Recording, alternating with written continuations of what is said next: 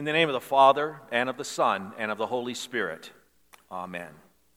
We speak Psalm 80 responsibly. Restore us, O God. Make your face shine upon us, that we may be saved.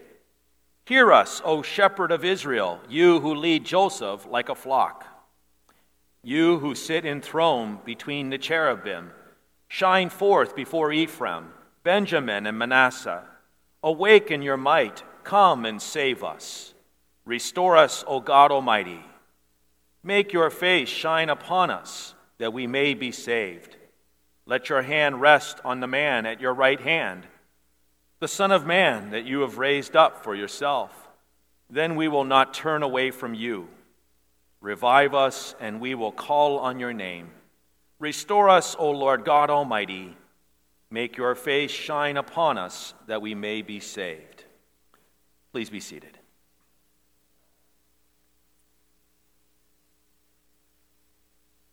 Our Advent Nativity reading for this evening is a number of Bible passages from various portions of the Old Testament and some New Testament selections as well. Uh, tonight, the theme that you're going to hear throughout is this idea that there's going to be a descendant, a descendant of Adam and Eve, a descendant of Abraham, and a, a descendant of David, and so on, who was going to come and be the Savior of the world. So we begin. In the beginning was the Word, and the Word was with God, and the Word was God. He was in the beginning with God, and everything was made by him, and not one thing that was made was made without him. And God saw that everything that he made was very good. The snake was the smartest of all the wild animals that the Lord God had made. And he asked the woman, Did God really say, Don't eat from any tree in the garden? We may eat of the fruit of the trees in the garden, but God did say, Don't eat of the fruit of the tree in the middle of the garden, and don't touch it, or you will die. Oh, you're not going to die. No, God knows that when you eat of it, your eyes will be opened and you'll be like God and know what is good and bad. When the woman saw that the fruit of the tree was good to eat, a delight to look at, and what anyone would want in order to get wise, she took some of its fruit and ate it. And then she also gave some to her husband who was with her, and he ate it. And then the eyes of both of them were opened, and they realized that they were naked. They sewed together leaves from a fig tree and made skirts for themselves. At the time of the day when there was a breeze, they heard the Lord God walking in the garden. And the man and his wife hid from the Lord God among the trees in the garden. The Lord God called the man, Where are you? I heard you in the garden, and I was afraid because I was naked, and so I hid. Who told you you were naked? Did you eat some of the fruit of the tree that I ordered you not to eat? The woman you gave me, she gave me some fruit from that tree, and I ate it. What did you do, woman?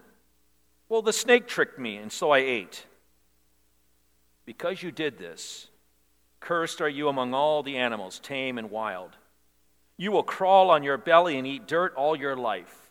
And I will put enmity between you and the woman, and between your descendants and her descendant and he will crush your head, and you will bruise his heel. One man brought sin into the world, and his sin brought death. And so, because all have sinned, death spread to all people.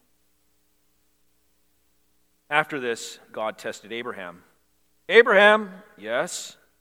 Take your only son Isaac, whom you love, and go to the country of Moriah and sacrifice him there as a burnt offering on one of the hills that I will point out to you. Early the next morning, Abraham harnessed his donkey. And on the third day, Abraham looked and he saw the place in the distance. And then Abraham said to his servants, Stay here with the donkey, and I and the boy will go over there and worship. And when they had come to the place God had mentioned, Abraham built the altar there and arranged the wood. And then he bound his son Isaac and he laid him on the wood on the altar.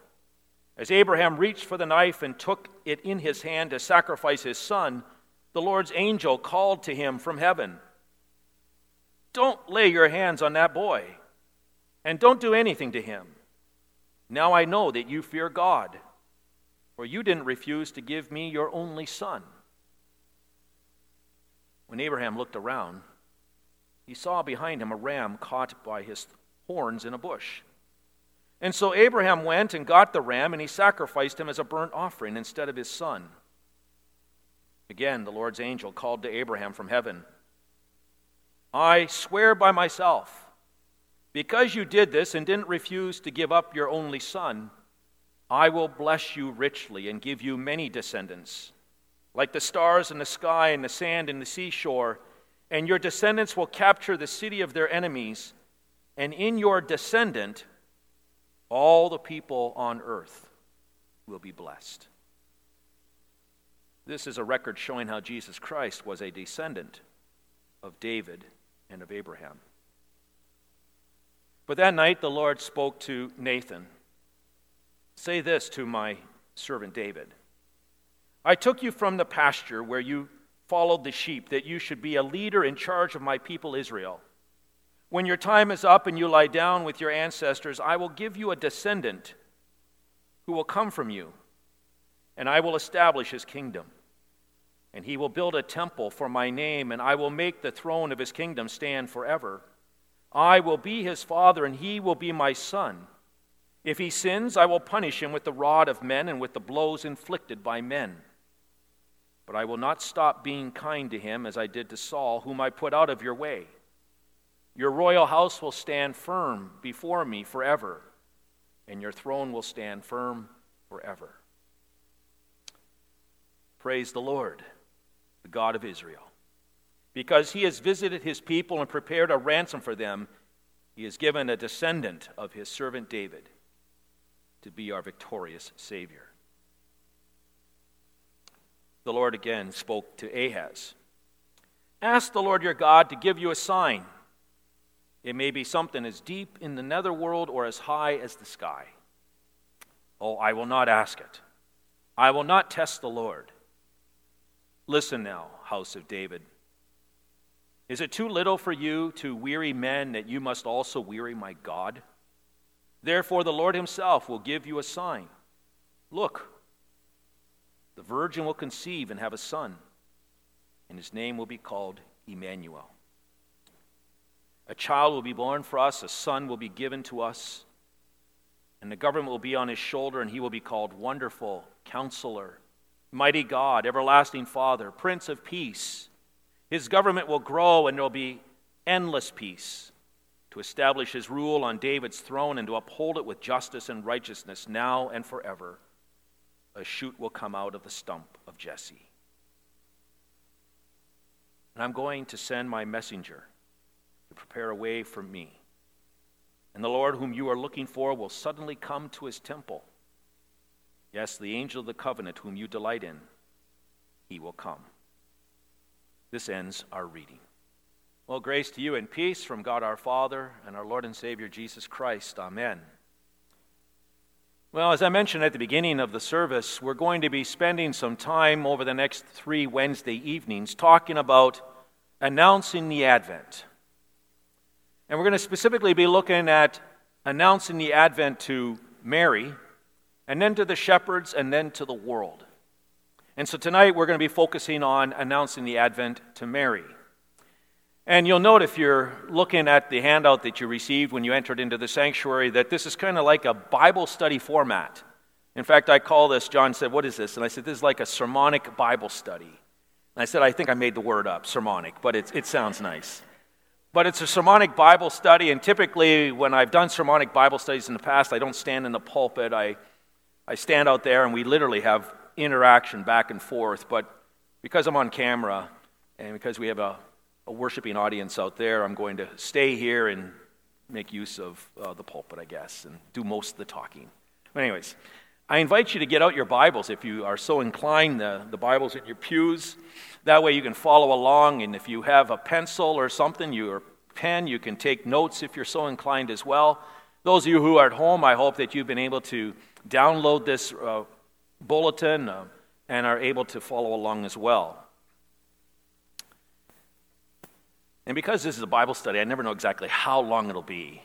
But uh, John was saying I have till 8 a.m. tomorrow, right? Right? so, anyways, we'll see. No, I'm just kidding. Uh, so, anyways, the words that we're about to read, or that I'm about to read, are an introduction to the greatest story ever told. In these verses, we will see that Galatians chapter 4, verses 4 and 5 become literally flesh and blood. Galatians 4, 4 and 5 states, But when the, when the set time has fully come, God sent his Son, born of a woman, born under the law, to redeem those under the law, that we might receive adoption to sonship. And so, we're going to be turning in our, in our Bibles to Luke chapter 1, verses 26 through 38. And so, as you turn in your Bibles to Luke chapter 1, verses 26 to 38, just want to remind you that it has been about six months since the angel Gabriel has appeared to Zechariah. You may recall from your reading of, of Luke 1 that the angel Gabriel had appeared to Zechariah and had told Zechariah that he and his aged wife Elizabeth, they were both aged, that they were going to have a son. And Zechariah had scoffed at that idea. And as a result of that, he had been muted, literally not able to speak. Well, now, as I said, it's six months since the angel Gabriel has visited Zechariah. Now it's about 70 miles northeast of Jerusalem where we're going. And we're going into a little village surrounded on hills by hills on all on three sides. And Gabriel once again makes another appearance. This time, he's going to visit a young, lowly maiden whose name is Mary. We read Luke 1, verses 26 to 38. In the sixth month, the angel Gabriel was sent from God to a city of Galilee named Nazareth, to a virgin betrothed to a man whose name was Joseph of the house of David. And the virgin's name was Mary, and he came to her and he said, Greetings, O favored one, the Lord is with you. But she was greatly troubled at the saying and tried to discern what sort of greeting this might be. And the angel said to her, Do not be afraid, Mary, for you have found favor with God. And behold, you will conceive in your womb and bear a son, and you shall call his name Jesus. And he will be great and will be called the Son of the Most High. And the Lord God will give to him the throne of his father David. And he will reign over the house of Jacob forever, and his kingdom there will be no end. And Mary said to the angel, How will this be, since I am a virgin? And the angel answered The Holy Spirit will come upon you, and the power of the Most High will overshadow you. Therefore, the child to be born will be called Holy, the Son of God. And behold, your relative Elizabeth, in her old age, has also conceived a son. And this is the sixth month with her who was called barren, for nothing will be impossible with God. And Mary said, Behold, I am the servant of the Lord. May it be to me according to your word. And then the angel departed her, departed from her. You know, the scriptures actually have scant information about Mary. There's probably even less about Joseph, but there's definitely not very much about Mary. And yet, there's at least three strokes of the painting that may be found in this section. In other words, we learn a few things, don't we, about, about Mary? I mean, what do we learn? Well, first of all, we learn that her name is Mary, right? But Mary is just a woman who lives in a little town of Galilee called Nazareth. Nazareth is one of those hick towns that most people would never have journeyed to. It's just one of those things that you kind of went around. So it wasn't very well known. Certainly not a place that you would expect God to come from or God's Son to come from. But we learn her name is Mary. We learn that she is from the town of Nazareth in Galilee. We learn that she is a virgin a virgin. And we also learn that she is betrothed. She is betrothed to a man named Joseph, and Joseph is from the house of David. That means that she is now in a committed relationship with a man who has promised to marry her. They have not yet had sexual relations, but they are, in the eyes of the community, so to speak, married. It's just a matter of going through the ceremony ultimately. Martin Luther said of Mary, She came of poor, despised, and lowly parents. Even in her own town of Nazareth, she was not the daughter of one of the chief rulers, but a poor and plain citizen's daughter, whom none looked up to or esteemed. To her neighbors and, and their daughter, she was but a simple maiden, tending the cattle and doing the housework. Yes, when you hear the name Mary, one often thinks of words like insignificant, lowly, impoverished. These are adjectives that are often used to describe Mary and her plight. And yet we're told that she is highly favored by God. The psalmist says, Though the Lord is on high, he looks upon the lowly. And the angel affirms that she is indeed highly favored by God. I mean, was there something pure or innocent about Mary that made her stand out from all the other virgins that the Lord might have chosen? No. No, there was nothing pure or innocent about Mary. It was God who made her precious. It was God who made her honorable. It was God who blessed her. It is God who chose her to be the mother of God's Son. Mary, you see, was a sinner like all of us. And Mary needed her son to be her Savior, too. This promise, or this statement that is made by the angel Gabriel, is really a fulfillment of Isaiah 7, verse 14, isn't it? A passage that we heard earlier, where we read, The virgin will conceive and give birth to a son, and his name will be called Emmanuel. You know, that passage from Isaiah chapter 7 not only tells us something about the woman who will give birth to Emmanuel, that she's a virgin, but it does tell us something about the child that she's going to bear. This child is also going to be God in the flesh, our Lord Emmanuel. We turn our attention to verses 31 to 35. This is really the heart of the announcement. We read, And behold, you will conceive in your womb and bear a son, and you shall call his name Jesus.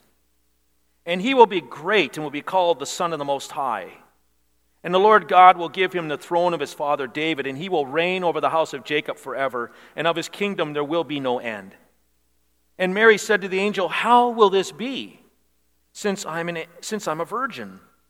And the angel answered her, The Holy Spirit will come upon you, and the power of the Most High will overshadow you. Therefore, the child to be born will be called Holy, the Son of God. These are truly remarkable statements that are being made here. As the angel Gabriel gives insight to the fact that this baby born to Mary is both truly man and truly God. Verse 31 describes the human nature of the child. He's going to be conceived in the womb of a woman. He's going to be birthed into this world by a woman, just as you and I were conceived and born into this world. He is going to be a boy. He's going to be Mary's son. And he's going to be given a name an earthly name Jesus. But we also learn in verses 32 to 33 that this boy, this Jesus, who is conceived and then born into this world, is also truly God. He is said to be the Son of the Most High. He is said to be the Son of God, that he's going to be holy because he's going to be conceived in a miraculous way, which the angel's going to describe to Mary in short order. And he's going to be a king whose kingdom will never end. Speaks to his eternal nature. Yes, the angel tells Mary what the name of the child will be. Later on, an angel tells Joseph what he is to name their son, Mary and Joseph's son.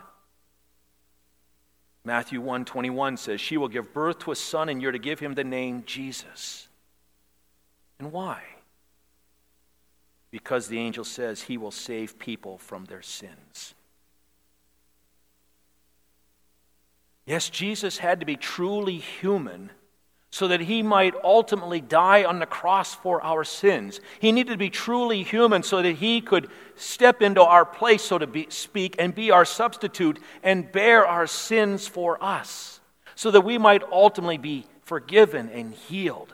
But he also had to be truly God so that he could appease the wrath of, his, of God for the sins that we have committed. He had to be truly God so that he could then conquer Satan and death once and for all.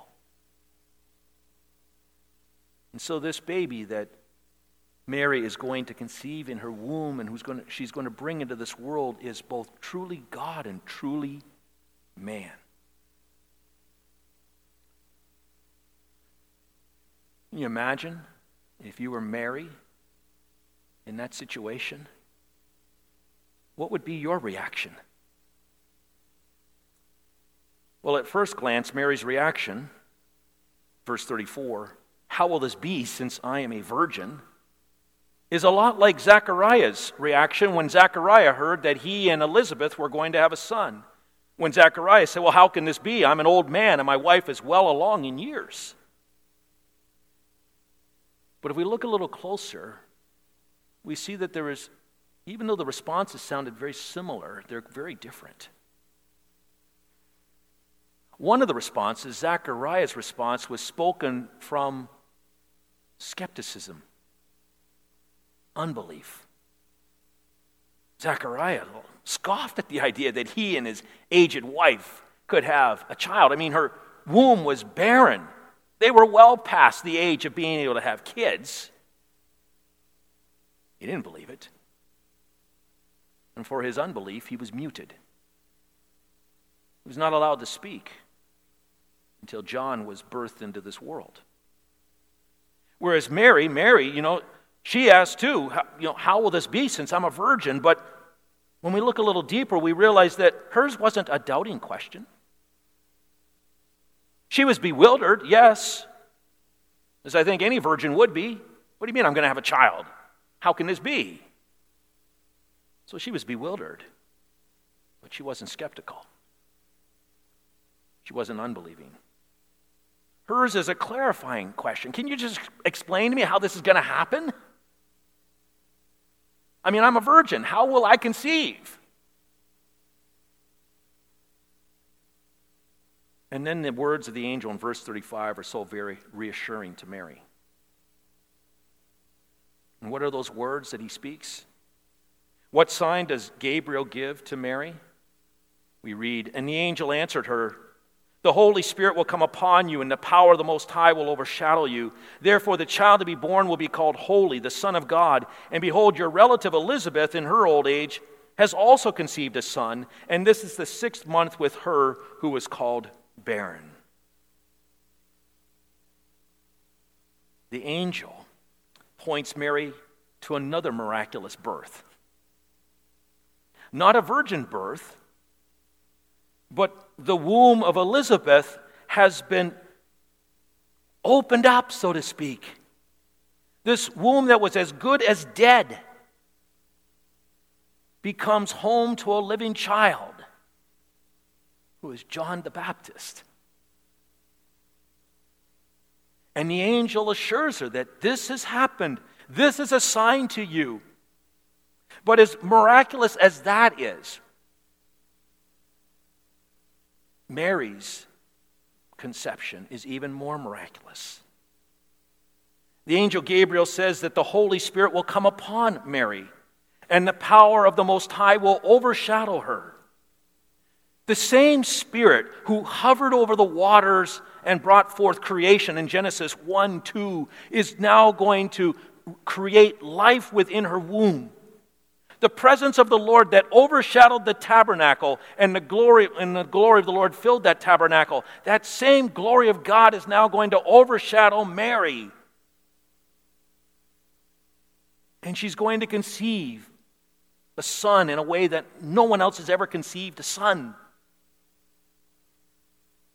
But the Holy Spirit is going to come upon Mary, and she will conceive Jesus as holy, as sinless. He is the Son of God. He's truly human, but without sin. And I might point out to you that this is the moment of the incarnation of the Lord. I know on Christmas Day or Christmas Eve we talk about the incarnation of Jesus, the birth of Jesus as the incarnation. The reality is, it's at the moment of his conception that God becomes a man, that God becomes a zygote, a fetus, a little child in the womb. It's truly remarkable, isn't it? This is the wonder of God's love. This is what we meditate upon and reflect on and stand in awe of as we go through the season of Advent and Christmas and we ponder the love of God that He would come into the womb of a woman and be born into this world so He might ultimately suffer and die for our sins but not just to suffer and die for our sins, but to then rise from the dead and promise us that we will live with him forever.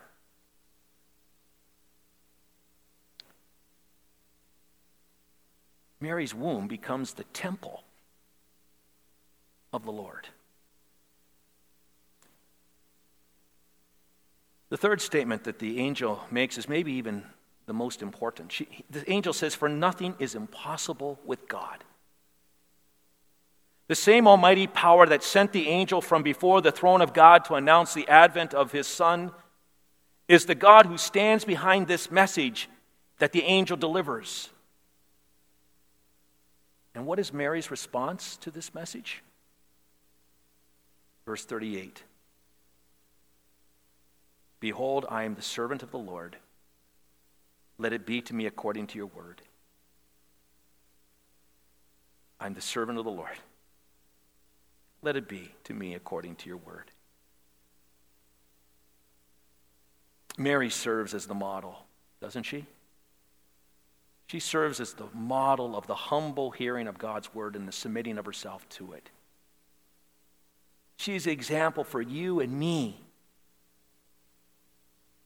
Lord, I am the servant. I'm your servant.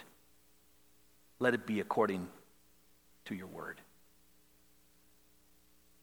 Just put yourself in the place of Mary for a moment or two and imagine some of the thoughts that must have been going through her mind as she pondered the message before she even spoke those words. Do you think she was experiencing like fear or bewilderment or apprehension? Awe? Joy? Yes to all of the above, right?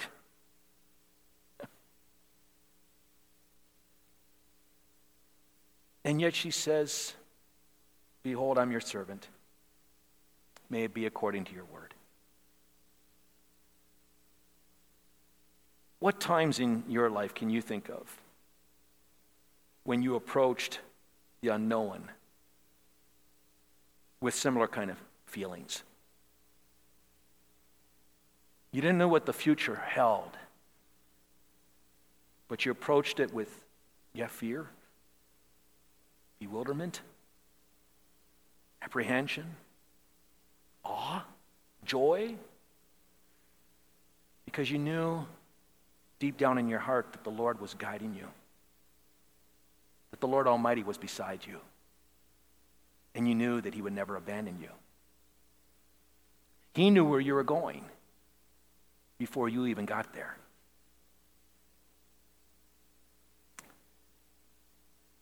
Look at verses 39 through 56, the response of Mary. We've seen one of her responses. Now she's going to break out with joy, isn't she? But We read, At that time, Mary got ready and she hurried to a town in the hill country of Judea, where she entered Zechariah's home and she greeted Elizabeth. And when Elizabeth heard Mary's greeting, the baby leaped in her womb, and Elizabeth was filled with the Holy Spirit. And in a loud voice she exclaimed, Blessed are you among women, and blessed is the child you will bear. But why am I so favored that the mother of my Lord should come to me? For as soon as the sound of your greeting reached my ears, the baby in my womb leaped for joy. Blessed is she who has believed that the Lord would fulfill his promises to her. What do you think prompted Mary to travel to see Elizabeth? Probably the most obvious is that, well, the angel had said to her, Elizabeth's pregnant. And so Mary, you know, I'm going to go. I'm going to go visit her. We can be pregnant together. She wanted to show, share in the joy of childbearing. Maybe she wanted to go and encourage Elizabeth and also to be encouraged by Elizabeth. Maybe there was maybe a little darker side to all of this. Maybe Mary was the rumor, was the, was the t- main topic of the rumor mill in Nazareth as people gossiped about her. Psst, did you hear, Mary, that woman that's an outstanding, you know, woman, pregnant. Yeah, what do you think there? As you can see why Mary might have wanted to get away for a time. But as Mary approaches Elizabeth, notice the title that Elizabeth gives to Mary. What does she say? She refers to Mary as the mother of my Lord. And Elizabeth also reveals something that only she would know. And what was it? Little Johnny, John the Baptist, leaped in her womb when Mary entered into the presence of Elizabeth. Leap for joy because John the Baptist, little Johnny, was in the midst, in the presence of the Messiah. And Elizabeth remarkably says, Mary, you are the mother of my Lord. It's no wonder that as Mary listens to these words and this confession of faith from Elizabeth that she breaks out in song, that she breaks out with the Magnificat, this hymn of praise. She says, and I'm beginning at verse 46. My soul glorifies the Lord, and my spirit rejoices in God my Savior, for he has been mindful of the humble state of his servant. And from now on, all generations will call me blessed. For the mighty one has done great things for me. Holy is his name. His mercy extends to those who fear him from generation to generation. He has performed mighty deeds with his arm. He has scattered those who are proud in their inmost thoughts. And he has brought down rulers from their thrones, but he has lifted up the humble. He has filled the hungry with good things, but has sent away the rich empty. He has helped his servant Israel, remembering to be merciful to Abraham and his descendants forever, just as he promised our ancestors.